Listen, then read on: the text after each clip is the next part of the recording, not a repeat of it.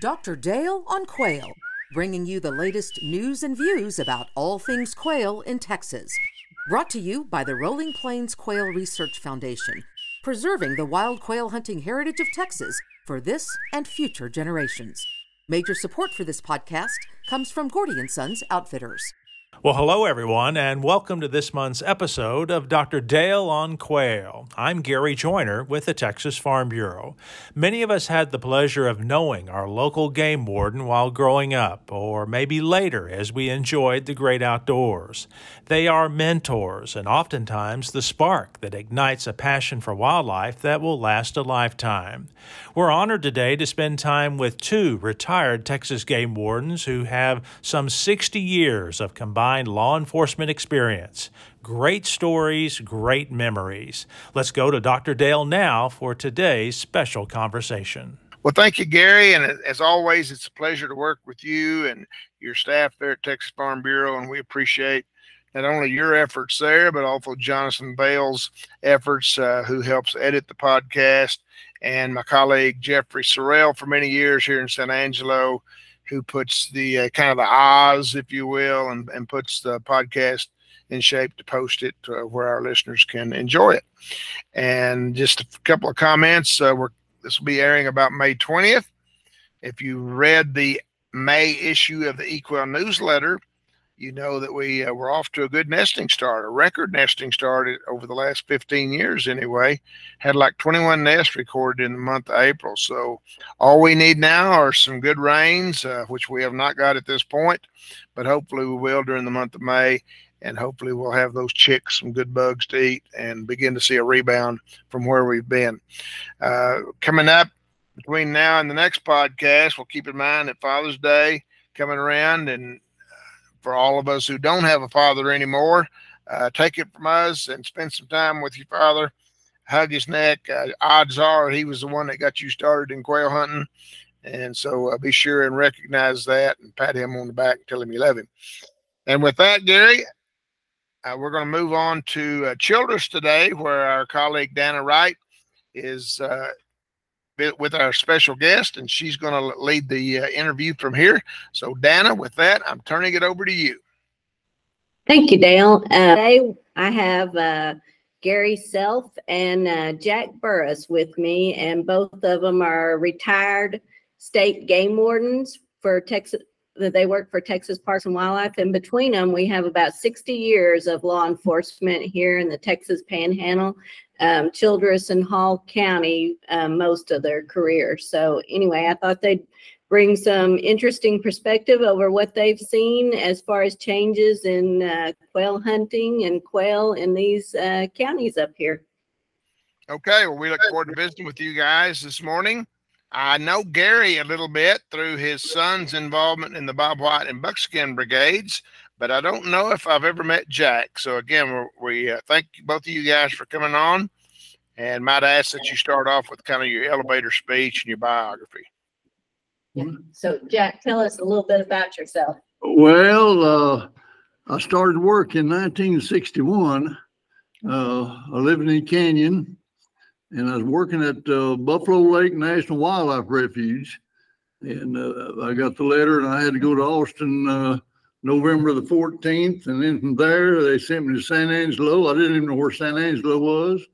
And then San Angelo sent me to Matador. And I stayed at the Matador Ranch uh, bunkhouse during the deer season. And uh, there they sent me to Dalhart, worked Calvin Town and uh, for pheasant hunt. And then they sent me to, oh, to uh, Morton uh, and I worked quail season there. Then they sent me to, uh, it was kind of a pick up and go anyway.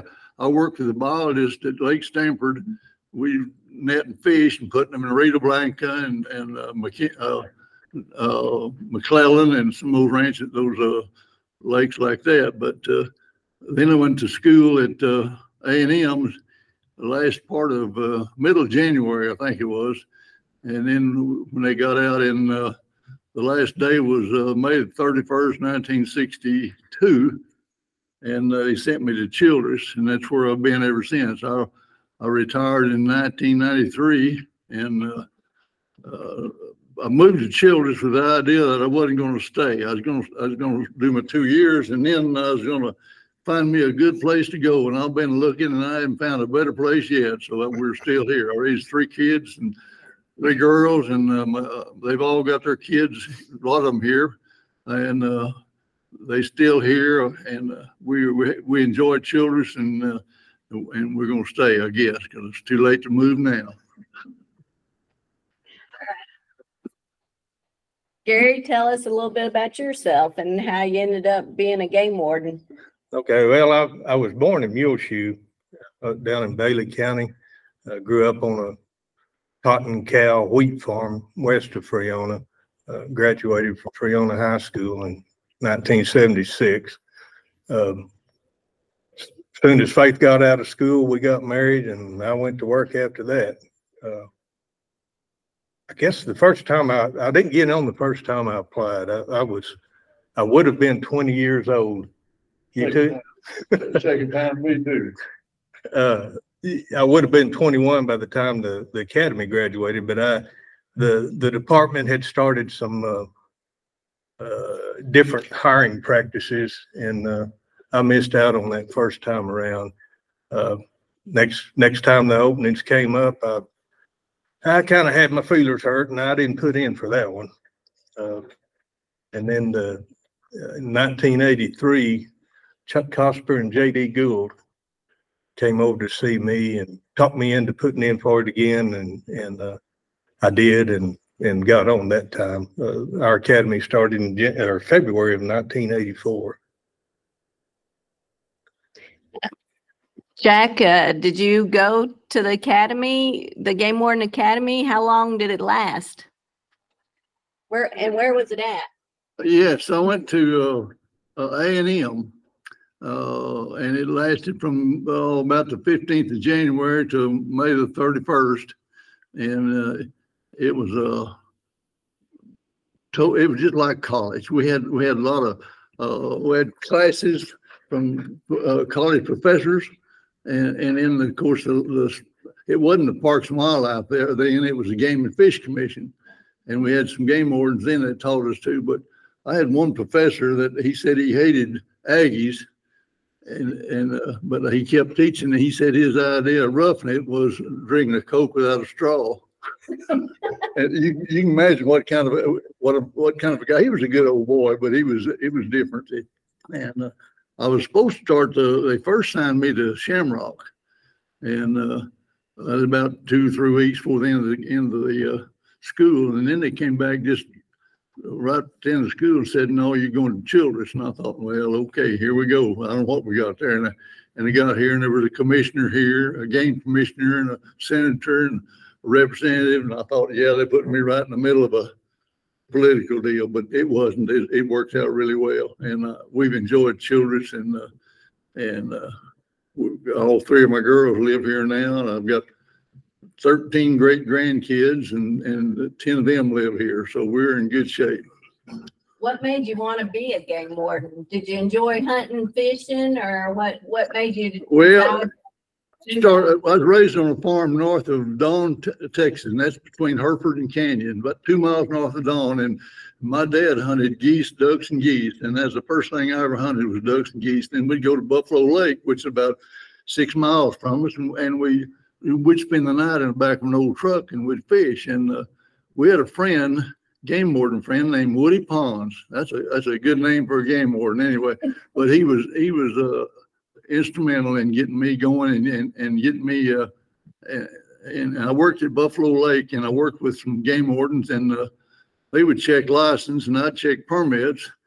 And I decided I'd, that's what I wanted to do. And I put in, I'm kind of like Gary, I put in the first time I didn't get, get noticed. I mean, I guess I don't know what happened, but they didn't, we didn't go to work. And then the second time I put in, well, they, uh, called me up and said, let's go. So here we are.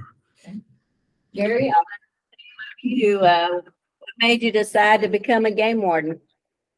Well, I, I always kind of had a interest in law enforcement, but the, the urban type, city police type work didn't really appeal to me. And, uh, I, matter of fact, I, I had considered the border patrol.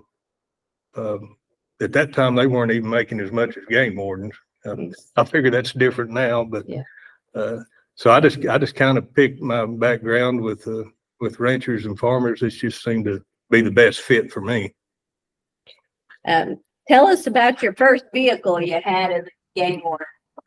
Well, my first vehicle was, uh, they sent me to Childress and I didn't have a vehicle. I had to here about two or three weeks without a car.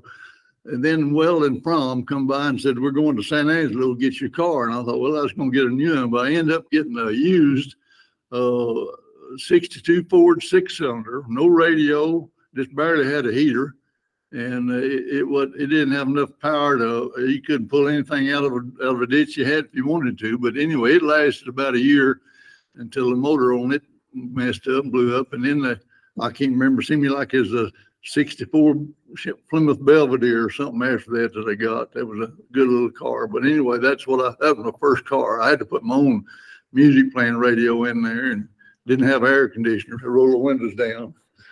But, uh, it, it was, it was all right. It- Did, it- did Yeah, it have, did it have four-wheel drive? no, no, we, I don't, you know, I can't remember when we had the four-wheel drive. I think it was uh, in the early eighties or somewhere along there, the first four-wheel drive we ever had. And it was a, uh, uh, no, it was an 80 80, uh, uh, Chevrolet Blazer was the first one I had. It's an eighty, I think it's an eighty Chevrolet Blazer. Uh, that's, that's the first one we had, the first four-wheel drive I had.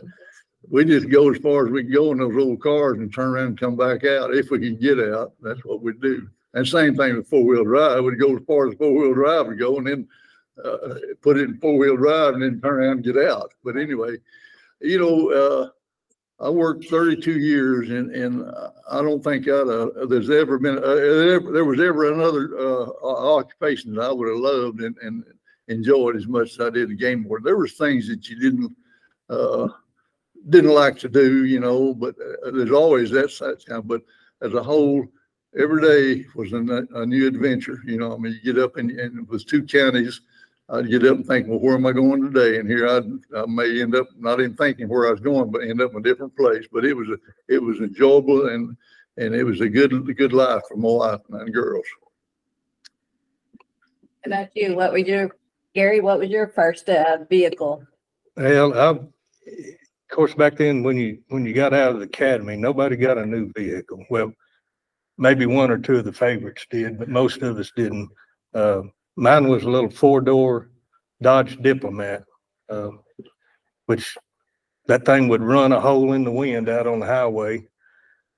But my first duty station was over in, the uh, west of Lubbock, out in the oil field, and I couldn't keep mufflers on it those old rough oil field roads just, just shook that thing to pieces, but you get out on the highway, I could pretty much catch anybody I wanted to. What do you think was, uh, the most challenging part of your jobs?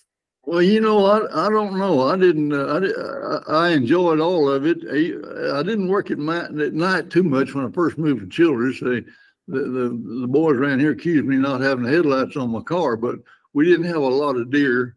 And, and when I worked for deer or turkeys, I'd, uh, I'd go out of county a lot of times, but, uh, uh, I don't know exactly what the, the worst, the, the best, the worst challenge, I guess, was trying to get to hunters whenever they were back in the country there and you're trying to get to them. Most time you had to get out and walk to them.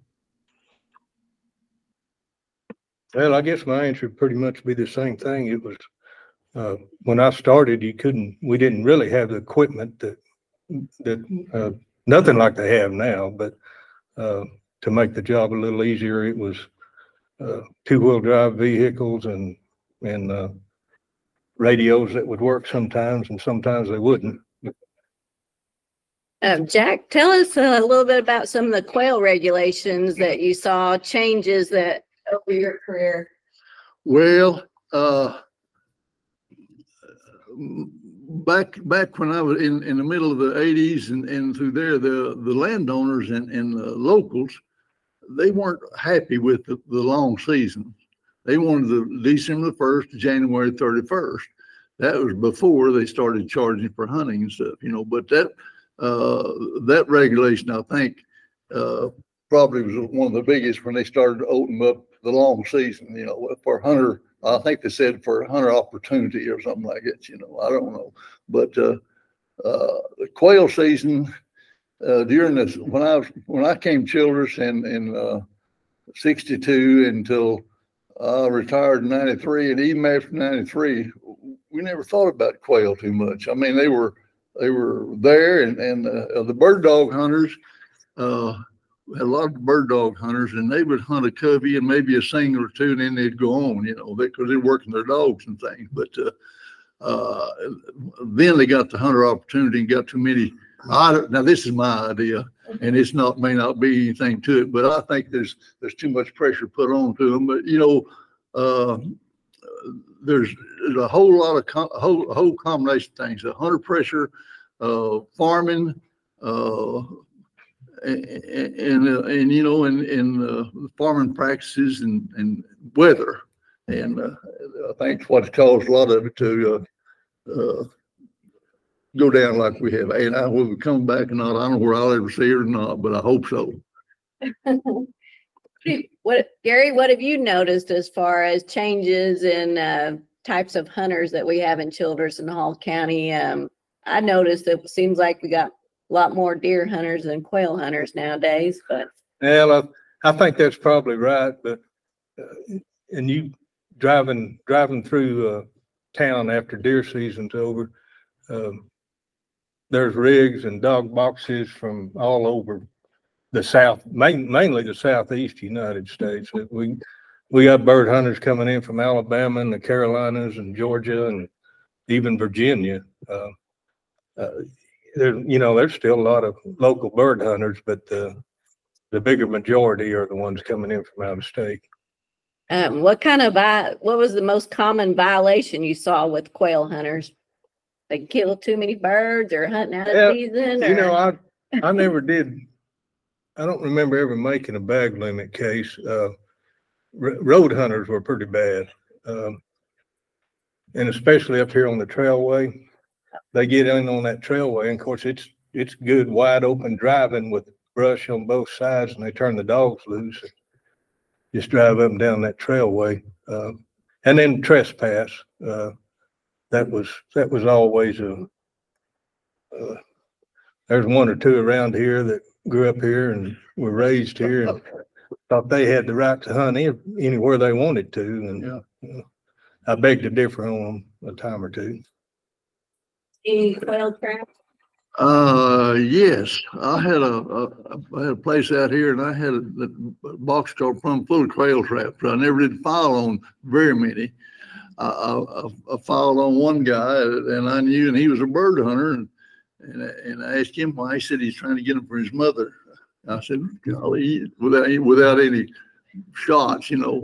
I filed, I got another guy that, uh, had a big old trap out here and I- and I found the trap, fresh quail in it our fresh quail heads and uh, I went back early the next morning, sit there and waited on him. Well, he showed up. Whenever he did, he said it belonged to another guy here in town. And, and I, and I was looking at the trap messing whenever he come up, so I didn't follow him, but I took his trap. I couldn't even get it in the trunk of my car. That trap was big, yeah. And, uh, but with that, that, the the quail, uh, mine, one just like Gary, the worst violation was, uh, with the snow, we had road hunters. Uh, you know, driving the roads and, and pot shooting them on the, on the, another thing was before they took the railroad out of that trailways over there, they had a guy here in town that had an old pickup, but he just put that old pickup on that railroad, put it in compound, they'd crawl up in the back, turn their dogs loose, and they'd, they'd hunt deer to turkey, you know, on that thing. And, and the people, uh, the people didn't like it, the landowners didn't like it, and I'd, I'd contact the railroad, and I come find out that the supervisor was going with them, so there wasn't gonna be anything done. Hey, Dana, let me comment on the on the quail trapping real quick. Okay. Um, and a shout out to one of my former grad students, Bobby Bunton. Bobby was working on his master's thesis out in Pecos County, out southwest of Fort Stockton. And after a couple of months, uh, and he was kind of a local favorite there with the landowners and doing a good job. And one of the landowners said, "We want you to come give a, a talk to our Lions Club out here about what your project involves." It was blue quail and radio telemetry. So we had trapped blue quail, put radio collars on. And so Bobby gets up, begins to say what his project's all about, and he says, "And we trap the quail." And he said, in order to trap the quail, so we have these cage traps that we bait with Milo and so forth. And somebody in the back raised their hand. He said, "Yes, sir." He said, "We don't need to know about quail trapping. We know about that. Just go on with your presentation." I have a feeling that's pretty common. or was. I don't know if it is Yeah, anymore, but it was, was. yeah. Yeah, I, I don't know how, how common it is. I didn't run across a whole lot of it. Uh, I had an old man and I saw during dove season. I was sitting watching the road doves and, uh, and I saw him go by and I knew him. He lived out in the country and had, and his trunk lid was up and he had a quail trap in back of it. So I just waited and I followed him back over to an old barn and, and, uh, I waited a little while and I I drove up there and he was, it was one of those kind that's trenched under it. And, uh, he was digging a trench. And I, I, I, I, I'm not gonna say what his name was, but anyway, he said, I said, Mr. So-and-so, I said, uh, what are you doing, boy? And he jumped around there and, and, and, uh, I caught him off guard. He said, I'm, I'm, I'm setting a rat trap. I said, what's all them quail feathers doing in there? He said, well, they just get in there. I said, well, I'm gonna take your, take your rat trap. And I said, just don't put any out anymore. He said, okay. You know, I, I set up on one out west of Estelline in a shelter belt for, I don't know, two or three days. The, the way that law was written, you nearly had to catch them taking birds out of that trap to file a case on them, but, um, I set up on it, like I say, two or three days and, and, uh, got tired of it. And, uh, I just went out there and stomped the trap flat and, and put my business card on it. That, that was your old trick. Yeah, yeah. And I never, nobody ever called up to claim it. I don't know. Uh, what was the, Jack, when you started, what was the restitution on having too many quail in the bag limit? There, there wasn't a restitution law. Then, uh, as far as I know, it's just a, a twenty-five dollar, uh, minimum fine. And you could, uh, but you file on for every, for each bird, you know, but, uh, uh, I don't think the restitution came until sometime in Gary. Yeah. Yeah, yeah. So what was it in the nineties? I, you know, I, I don't even remember. I think it's like seven or eight dollars a bird. Uh, Okay. and, and really that, you know, you come there collecting that on, on, uh, hunting, hunting quail out of season, which, uh, dove season was a bad time for that. When they had a, a one week overlap, Yeah, yeah. while there's hunting dove and, and some of them just couldn't pass up on the One of the- quail. one of the guys I filed on for dove for trapping quail, the, the city cop and, um, uh, chief police here, old Tuffy Maddox and his buddies told me one day, said, "We- we found a couple of traps out here south of town. I said, okay, I started watching them. Well, I finally watched them and, and I was sitting up there one day and I saw this pickup go down. I'd already been by them and there wasn't anything in it. And, uh, but I saw this pickup go by there and he putting out maize. And, uh, I sat there, I was probably a mile from it, and then I, I drove down there and he already had some blue quail in the trap. And I drove up the house, I just left them in there and I drove up the house and when I come to the door, his wife said, oh, I knew you was gonna show up. Anyway, she called him and, and he come out there and I, he said, uh, I said, you got birds you trapped? No, I don't. I said, yeah, you do. Let's go. So I got him in the car and went down there and, and sure enough, he had birds in the trap and then I filed on him. You didn't put them there, did you? Huh? You didn't put them there, did you? No, I didn't. I didn't. Sure didn't. They got in there by themselves. Anyway, he, uh, that's when he told me he's, he's getting them for his mother. And, uh, so I took his trap. And, and then about, oh, maybe a year later, he called me and asked me to have that trap back. I gave it back to him.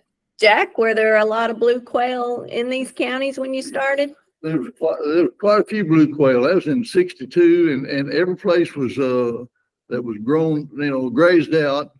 Uh, my brother-in-law and I bought a place down there north of, uh, Kirkland and we had blues and bob both on it. And, uh, we go down and we had a mess of, both of them, you know, I mean, mixed, mixed bag, but, uh, after the, the pasture and stuff got thick and then, uh, and it got to where they could, and we didn't overgraze and, and, uh, protected it, uh, it got to where they just, they just finally disappeared.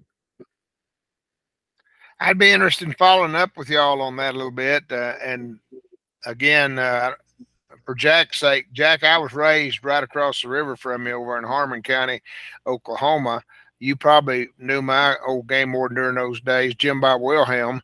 Man, on Jim him. Wilhelm and I was good buddies, yes, sir. Yes, sir. And uh, and so I did my master's work on Bob Watson blue quail over south of Hollis between there and Red River. And it seemed like they dis and they were very common back in the 70s, uh, early 80s, but they seemed to just disappear about 1988.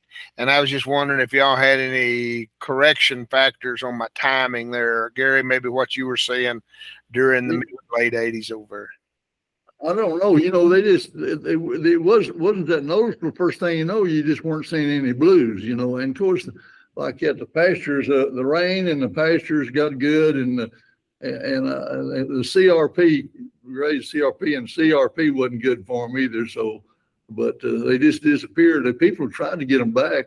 Some of these ranches that were grazed pretty good and kind of open, didn't have a lot of brush on it. Now they still had a few in, up in the eighties, but uh, they disappeared on us sometime really. You know, I don't, I don't really know what the time frame was, but there wasn't any here when I moved here in ninety-four. Yeah. Uh, Yeah. I I think I saw, uh, one covey of blues since I've been in this country and it was over on that Simpson Ranch. Yeah. Up by Molly's house. Yeah. That's, that's all the, but I, I even noticed that over in, uh, uh, when I went to work in eighty-four, uh, on my two counties on the New Mexico state line, that Highway two fourteen kind of split them right down the middle.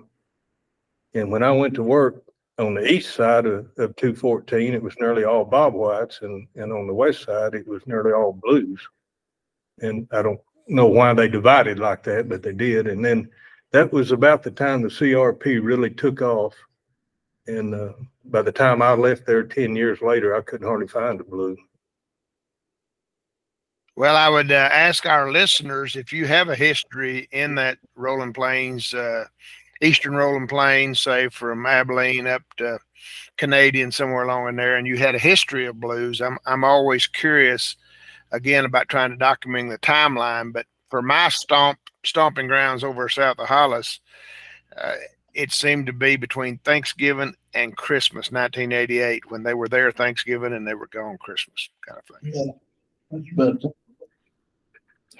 Well, uh, tell us, uh, one of the wildest things you ever saw on the job. Not X-rated. That that, that, that, pulls it down a little bit. Uh, most of the wildest things I saw are not really fit for human consumption, but, uh, it- one of the more unusual for me, I don't know, it may be common. Did you ever see a Bob White blue hybrid Um, one time, I, one time? yeah, hmm down there at Yeah. Paducah. I, So, I had one, I had one spotted over there, uh, in Cochran County. I, s- I, I don't know where the rest of the covey was at. There were just, there was just one single bird and my, at that time, my neighbor did, uh, uh, some pretty good taxidermy work on quail. He'd sit there and with a straight pin and pick those feathers for hours to ma- make them come out right. And, uh, I really wanted that bird. It was the Friday before quail season opened. And my conscience just wouldn't let me do. it. I kept thinking, well, I'll, I'll come, I've got plenty of time. I'll come back and I'll, I'll try to get that bird. Bobby Goff had a, a, a fish aquarium. He had a, a Bob White mounted on one end and a, a blue on the other end and a hybrid right in the middle. And I thought that was one of the coolest things I ever saw. But I never saw that bird again. So, but I got a clear conscience. So. Uh, oh, oh boy, there's, uh, he, uh, West Ten had one. Glenn Sanders, he had Oh, one that he, uh, but the, one of the, I don't, I can't, I, I was trying to think of one, of some of the most unusual things, but the, one of the things that really kind of griped me was that, uh, I went on vacation one time in, uh, during the turkey season for some reason or other. And it's my fault. I asked Weldon if he had seen Gary Self down here to work, you know, while I was gone. Well, he fooled around and made turkey case, made me look like a goofball. No, no, he, he, he, he, he did good. And I, I wanting Gary to come when I was fixing to retire. So, uh, I don't know whether it's my fault or what, but anyway, I'm glad he got here. And uh, that, I can't think of it. There's so many things that, that you get to think about that weren't unusual to a game warden, but they probably unusual to other people that happened that, uh, uh, I, I, my old mind is not bringing it up where it's supposed to be now, but anyway, uh, we was glad that Gary came and, and, uh, we enjoyed his family and, and, uh, and he's done a good job since, since I left. I wouldn't want anybody else to do it but him. Um, speaking of family, uh, Gary, uh, you have a son that's a state game warden and, um, both Jared and Jim, your sons, went to, um, Bobwhite or Buckeye Brigade. Yeah, Uh, The son, he's uh, the manager of the tractor supply at Jacksboro. And uh, Jared got on with the department in two thousand five, I guess, as a, as a game warden. And spent eight years over in uh, Reeves County out far west Texas. He, he moved up to Shamrock in twenty thirteen, I guess. But they both went to uh, the Bobwhite Brigade. I guess they're probably their sophomore years. Uh, and then went back uh, as, as counselor. Both of them did the next year. So, and, and, and they still talk about that. One of the, in fact, Jared told me here a while back, uh, I don't, he, he ran into you somewhere, Dr. Rollins. I don't, I don't know where y'all were at or how long ago this had been, but it, it's been since he moved up here. So it's, it had been at least fifteen years since he had been in the Bobwhite Brigade.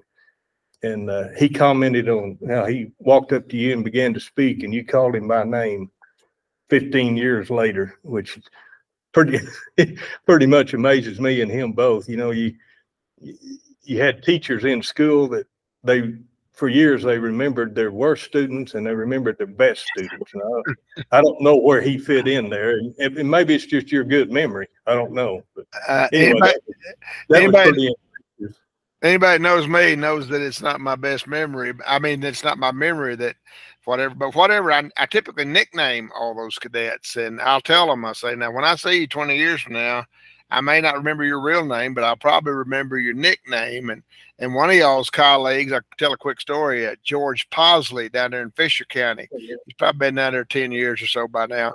But uh, Jerry Hearn was the warden before that.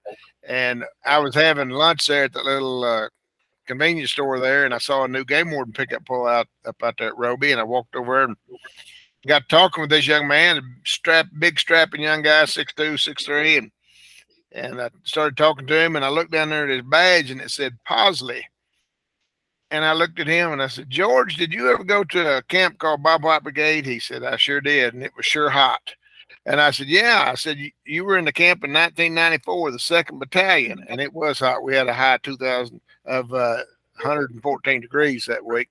But I said, I always assign them what I call a silver bullet, an inspirational quotation. I said, George, do you remember your silver bullet? Oh, he said, I, I don't remember that. And I said, Well, I do. I said, It was uh, by Vince Lombardi and it was play every play as if it was going to be the game breaker. He said, How did you remember that? And I said, I just remember that day that somebody called on you to say that and you were about half asleep and you stood up and said, uh, Play every play. And uh, I kind of forgot the rest of it. And, he, and I said, Well, who's that by? And he said, uh, Some Lombardi and we had a guy that was a former National Football League player, and he jumped up and got over in George's face and said, "What do you mean, some Lombardi?" So yeah, a lot of great memories, and I remember Jared and Jim going through there, and and uh, glad to have them as alumni.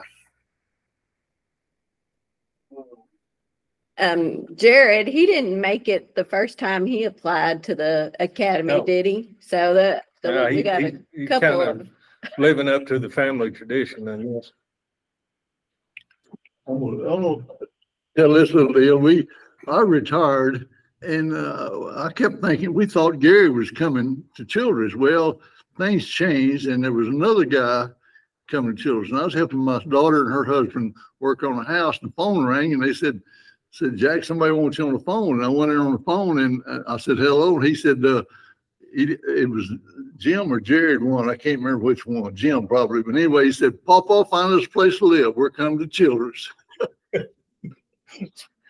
well, uh, that's how I met Jack when I started with Texas Parks and Wildlife. When I got done with my year at Amarillo, I called Jack. I said, Jack, I need to find a place to live in Childress, and he helped me too. so anyway, um, I, I, have to tell this story on Gary. Um, boy, I, I'm, I was amazed at how a game warden can find someone when they want them. But um, I was working at a deer processor, and um, fella pulled in. I was checking deer and collecting age and antler data, pulling CWD samples, and a fella pulled in and let I went over there and visited with him and said, "May I look at your deer?" And he said, "Yeah." And he put the tailgate down, and he had a mule deer doe in there.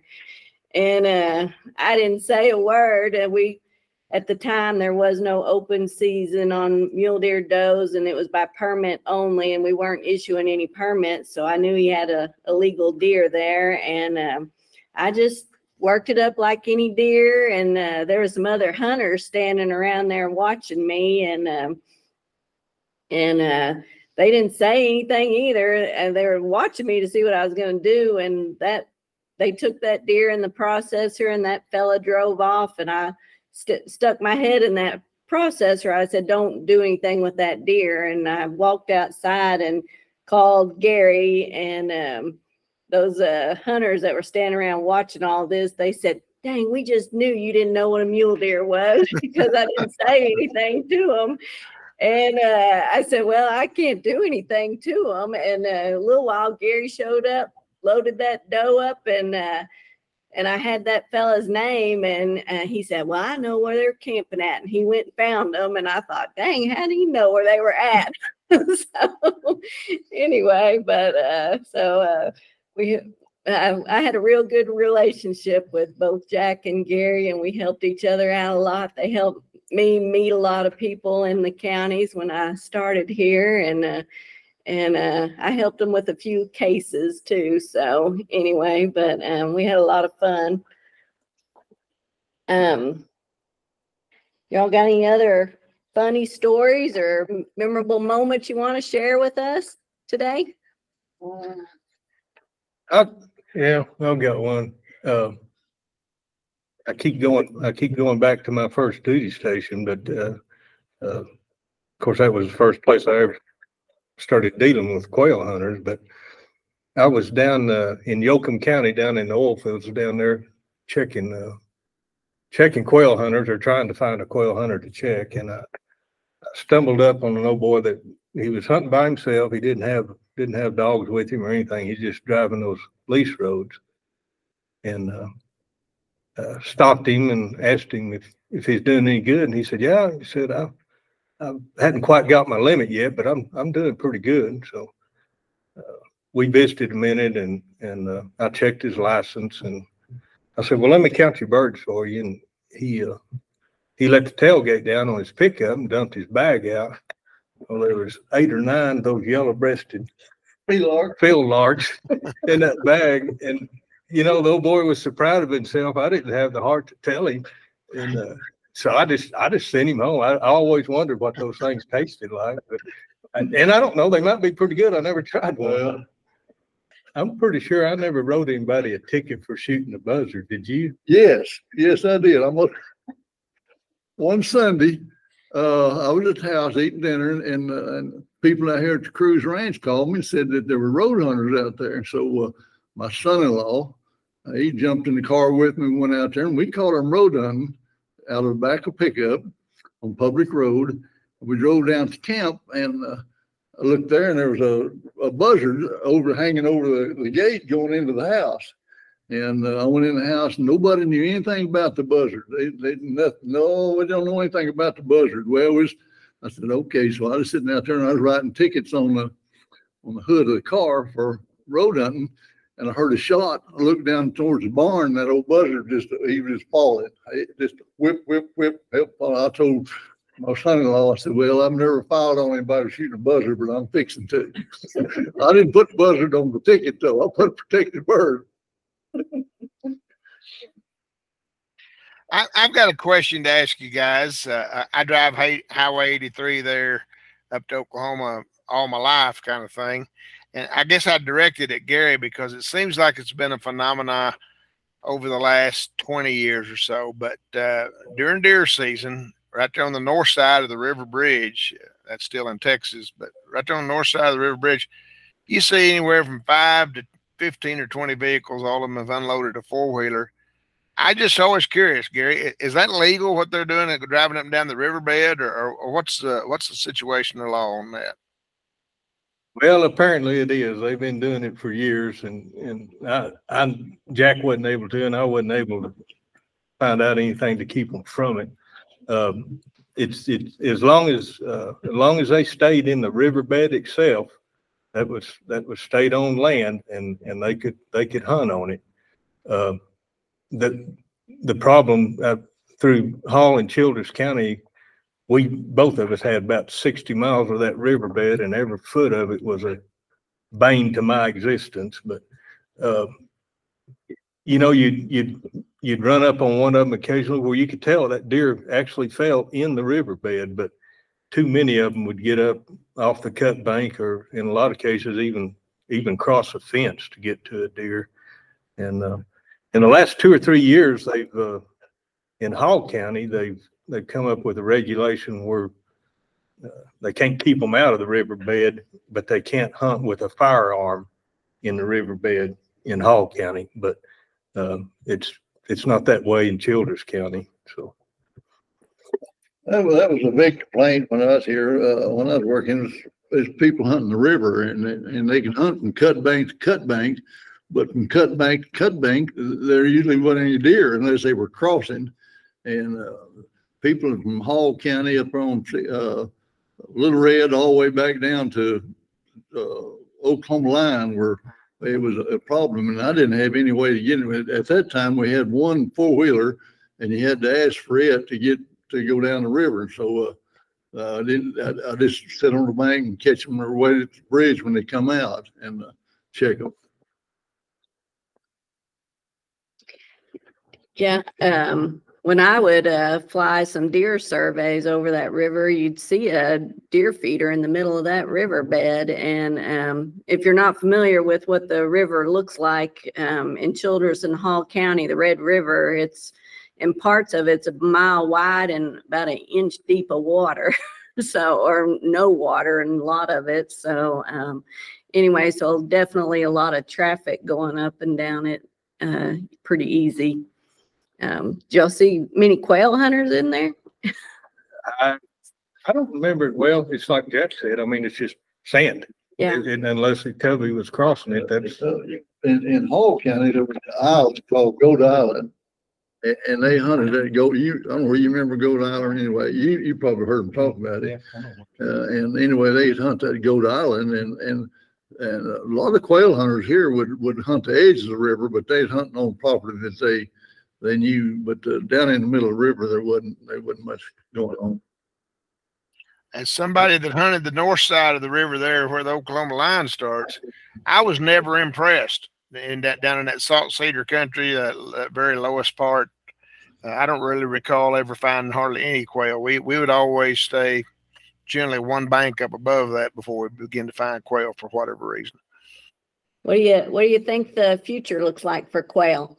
No, I'll, I'll leave that to somebody else to predict, but I, I, you know, I've, I've, I've seen some really good years here. And then I've seen some really bad years. I, I don't know of any other species that seems to fluctuate as bad as quail does. And, uh, of course, it's just so dependent on, on, uh, rainfall, weather and, and, uh, nesting cover and, uh, it's, it, it would just be hard for I think for anybody to predict, you know, from year to year what the, what the bird crop's gonna be, but, you know, I, I, I would really like to see them come back like they were in, uh, the, seemed like fifteen and sixteen was a pretty good year. I- I retired in twenty sixteen, but, um, and, and we had, you know, there was two thousand eight or nine was a pretty good year, but, uh, I just, Boy, I'd love to see it come back like it, like it was on those good years.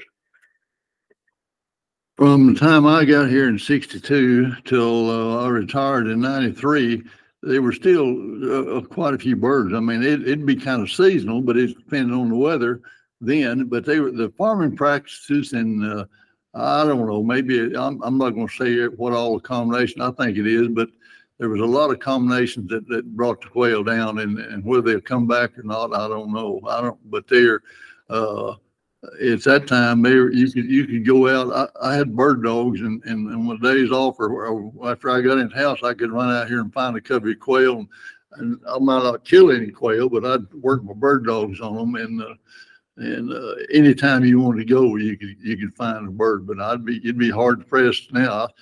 I've got cows in the country, and that's been I bet it's been six or seven months since I've seen a quail, maybe longer.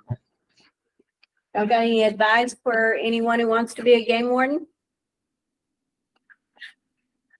Well, do it if you want to. It's a, it's a great job, and I, I don't know how it is. It's things have changed, and uh, uh, it's there's a lot of politics and a lot of paperwork now, a lot more than what was in. The only thing I hated about it when I was working is the reports at the end of the month, and my wife did too. She she typed me up. She tried to figure out what I said, but anyway, it, it was a great job. I really enjoyed it. I love the people that we were connected with and still do. There's a lot of people that I still see that I can't. Uh, I, I know their face, but I can't think of their name. And they'll come up and they'll give me a hug or shake my hand. And, and it's, it was a, a really a good job and I loved it. And, and, and we were glad to have Gary and his family here. They, they were, uh, a, a boon, to- I mean, a a- asset to Childress County when they come here too. I mean, as far as I'm concerned. What's your advice, Gary?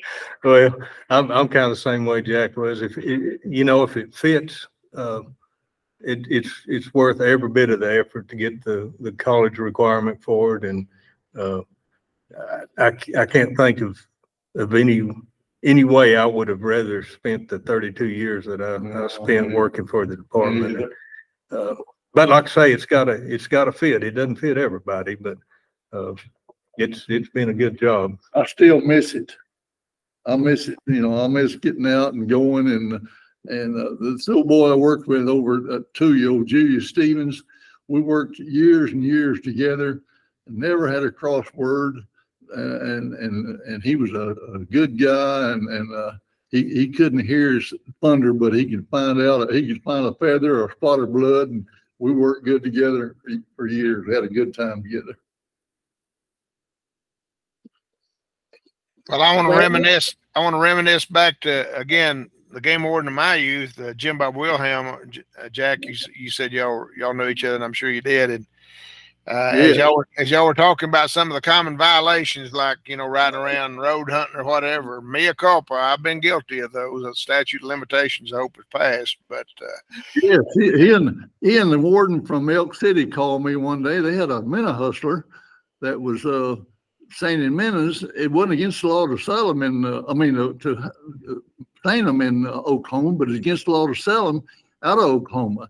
And this guy was coming to the city park here in Childress and uh, uh, selling them, and they called and wanted me to set up. So me and another game warden, we set up on them, and here, sure enough, here they come, and they exchanged the the, the minnows and. Uh, we went back across the line there from Wellington across to Mangum, and uh, I kept hollering for old uh, uh, uh, Jim Bob, and uh, said I can't think of uh, can't think of the guy's name from Elk City. Anyway, this other warden, and I we ended up going the other side of Mangum, and I told him I said, you know what, we better turn around and get back. We ain't got authority over here, and we can't find uh, uh, Jim, Jim Bob and them, well, we come back and I'd seen a car parked upon a hill there on that little farm market road. Sure enough, they was sitting up there and I'm not gonna say what they was doing, but they were, they weren't looking for a the minute hustler anyway. It was, they, Jim Bob was a good guy. I really liked him and enjoyed visiting. him. He and I worked together quite a bit. Even after he got to be sheriff, I went to his, to his funeral when he passed away, but he was a good guy. yeah, well, like I said, he was a for the country boy raised there. He was a pretty forgiving guy, and uh, of course, we appreciated that uh, for for the uh, grace that he sometimes showed us. Yeah, I'd, I'd go over to Hollis looking for him sometime and they'd tell me, said, well, yeah, he's out so-and-so's place out there. So I think he's uh, baling hay. Sure enough, I'd go out there. He'd be out there baling hay, but he, was he was, he was working it out anyway. I, I have another question um, uh, towards Jack. Uh, we, we had a guy up there Canadian uh, named A.S. Jackson that we speak very highly of in the quail world. Did you ever know him or run across him? Yes, I did. A.S. Jackson was a good old man. He, uh, I'd, I'd, they'd send me up during deer season and I'd stay out there at the Gene Howe management area, had a camp house out there. And, and a lot of times he'd come out there and spend the night, but most time he just spent, he camped out. He was a, OAS was a, he was a little guy and a, and he was, uh, confident in what he was doing and, and he, he thought he had it figured out. And, uh, but uh, I enjoyed A.S. Jackson very much. Another guy was a was uh, I think uh, uh, Dick Yarman was at Wheeler whenever uh, Right. they, she Dana took over, but he was a he was a you know I never had any problems with any of them. We had we worked together. Old Dick come by my house and visit, and and Dana I had only problem I had with her was nothing. I didn't have any problem. That's a problem. I was gonna say if y'all got any dirt on Dana, you might share that with me, and uh, in case I ever need it. Well, uh, Jack, he was always trying to get me in trouble. So, and uh, he loved to give me these fireball hard candies in the, he, he'd get me in the vehicle with him, hand me a hot candy and then sit and watch my face to see what happened. and then we'd get out on a big old ranch somewhere and he'd uh, stop and say, you want some lunch? And he'd pull out an MRE. Yeah.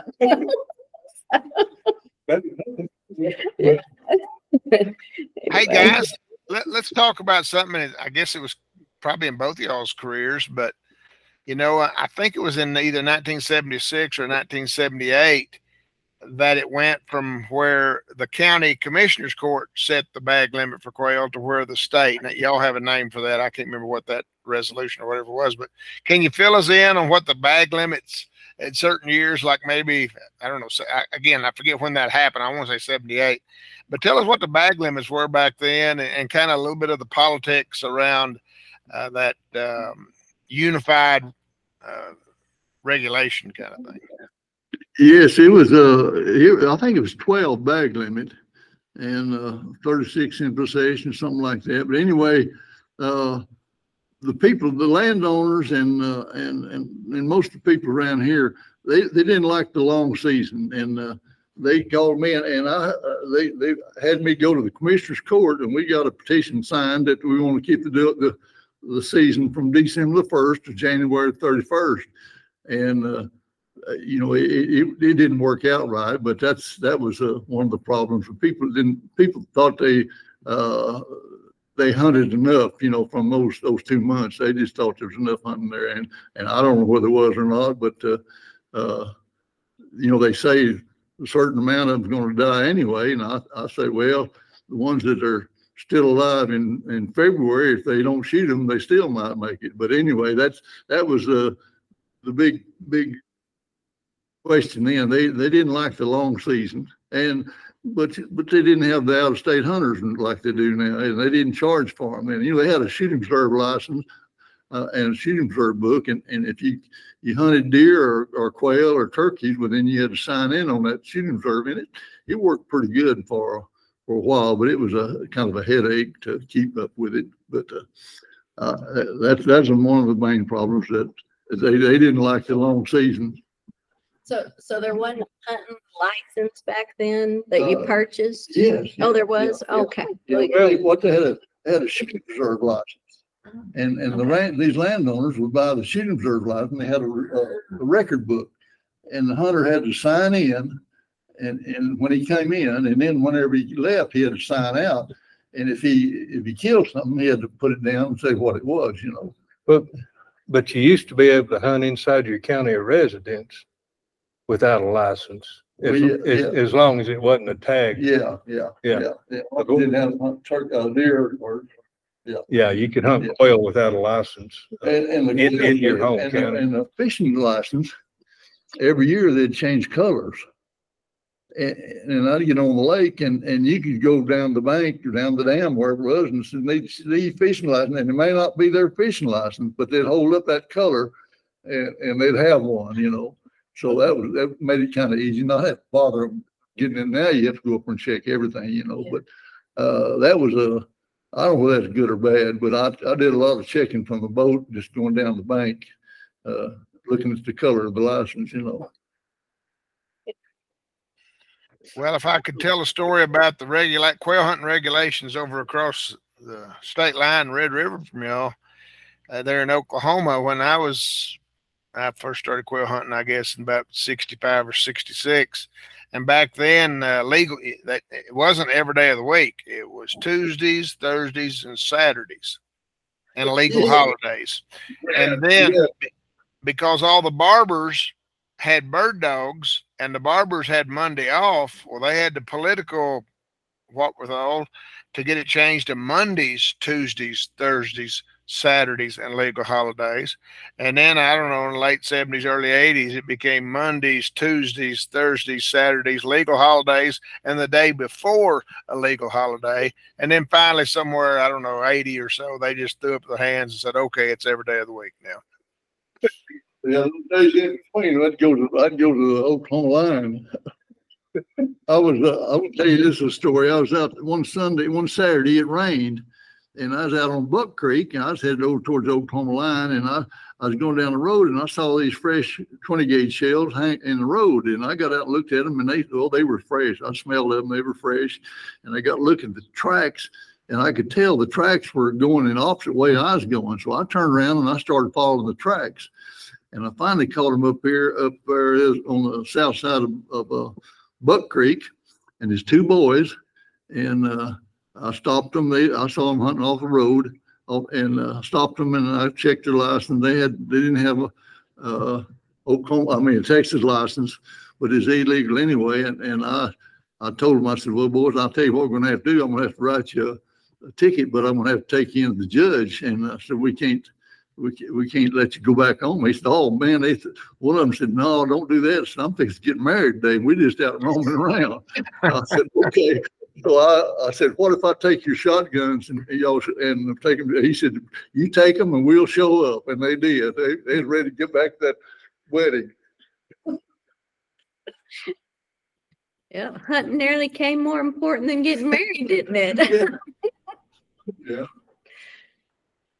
I'm always telling people that in 1974, I had to get married. And of course, in today's generation, that wouldn't mean anything. But back in the early 70s, if you said you had to get married, you pretty sure there was a shotgun involved. And I tell people in my case, there was because my future father in law had the best quail hunting in Harmon County, and I had to marry into that. So, uh, and that was just a mile inside the state line there.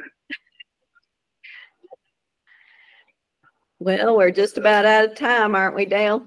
Yeah. Uh, again, we uh, really appreciate you guys uh, sharing your memories with us. And boy, uh, certainly things have changed a lot over the last uh, 15 to 40 years up in that part of the world. I drive down Highway 83 now and I, I see what I call those Childress County hunting lodges. You know, you'll see six travel trailers surrounding a power pole along the highway kind of thing. But uh, obviously, deer have uh, deer are doing very well and feral hogs are doing really well but the quail numbers uh, have taken it on the chin quite a bit, and we're all pulling for them, all hoping to get out of this La Nina weather pattern, which uh, the climatologists say we are getting out of. But for those of us from Childress down to San Angelo, you'd be hard pressed to prove it right now. But we uh, we know we will get rain at some point in time, and looking forward to better days on the quail front. And uh, encourage everybody to stay legal. So uh, when you meet these guys, you're in a good mood when you leave. And Dan, appreciate you taking the, the command up there at Childress today. I want to tell our listeners again, uh, coming up, we'll have uh, the various brigades camps starting up in June. It's too late to apply for those, but if you need a testimonial, well, I think Jim and his wife would, I mean, Gary and his wife and Jared would uh, would be good ones to talk to up in that part of the world, and they'll tell you about what those uh, youngsters learned from them, or if you see George Posley down there at Roby. But again, Gary, I'm going to turn it back to you in the studio today, and thanks again uh, for your staff there, and we'll look forward to visiting with y'all next month. Thank you so much, Dr. Dale, and thank you, Dana, Gary, and Jack, for the wonderful stories and memories. We indeed learned that every day was a new adventure as a Texas game warden. Thank you for your decades of service. We hope you've enjoyed this month's podcast and conversation. For more information about the Dr. Dale on Quail podcast and past episodes, go to the website of the Rolling Plains Quail Research Foundation at quailresearch.org. I'm Gary Joiner of the Texas Farm Bureau. Thank you for joining us today. Until next time. Support from Gordy and Sons Outfitters makes Dr. Dale on Quail possible. Gordy and Sons, the finest hunting and fly fishing shop to be found. Find out more at gordyandsons.com.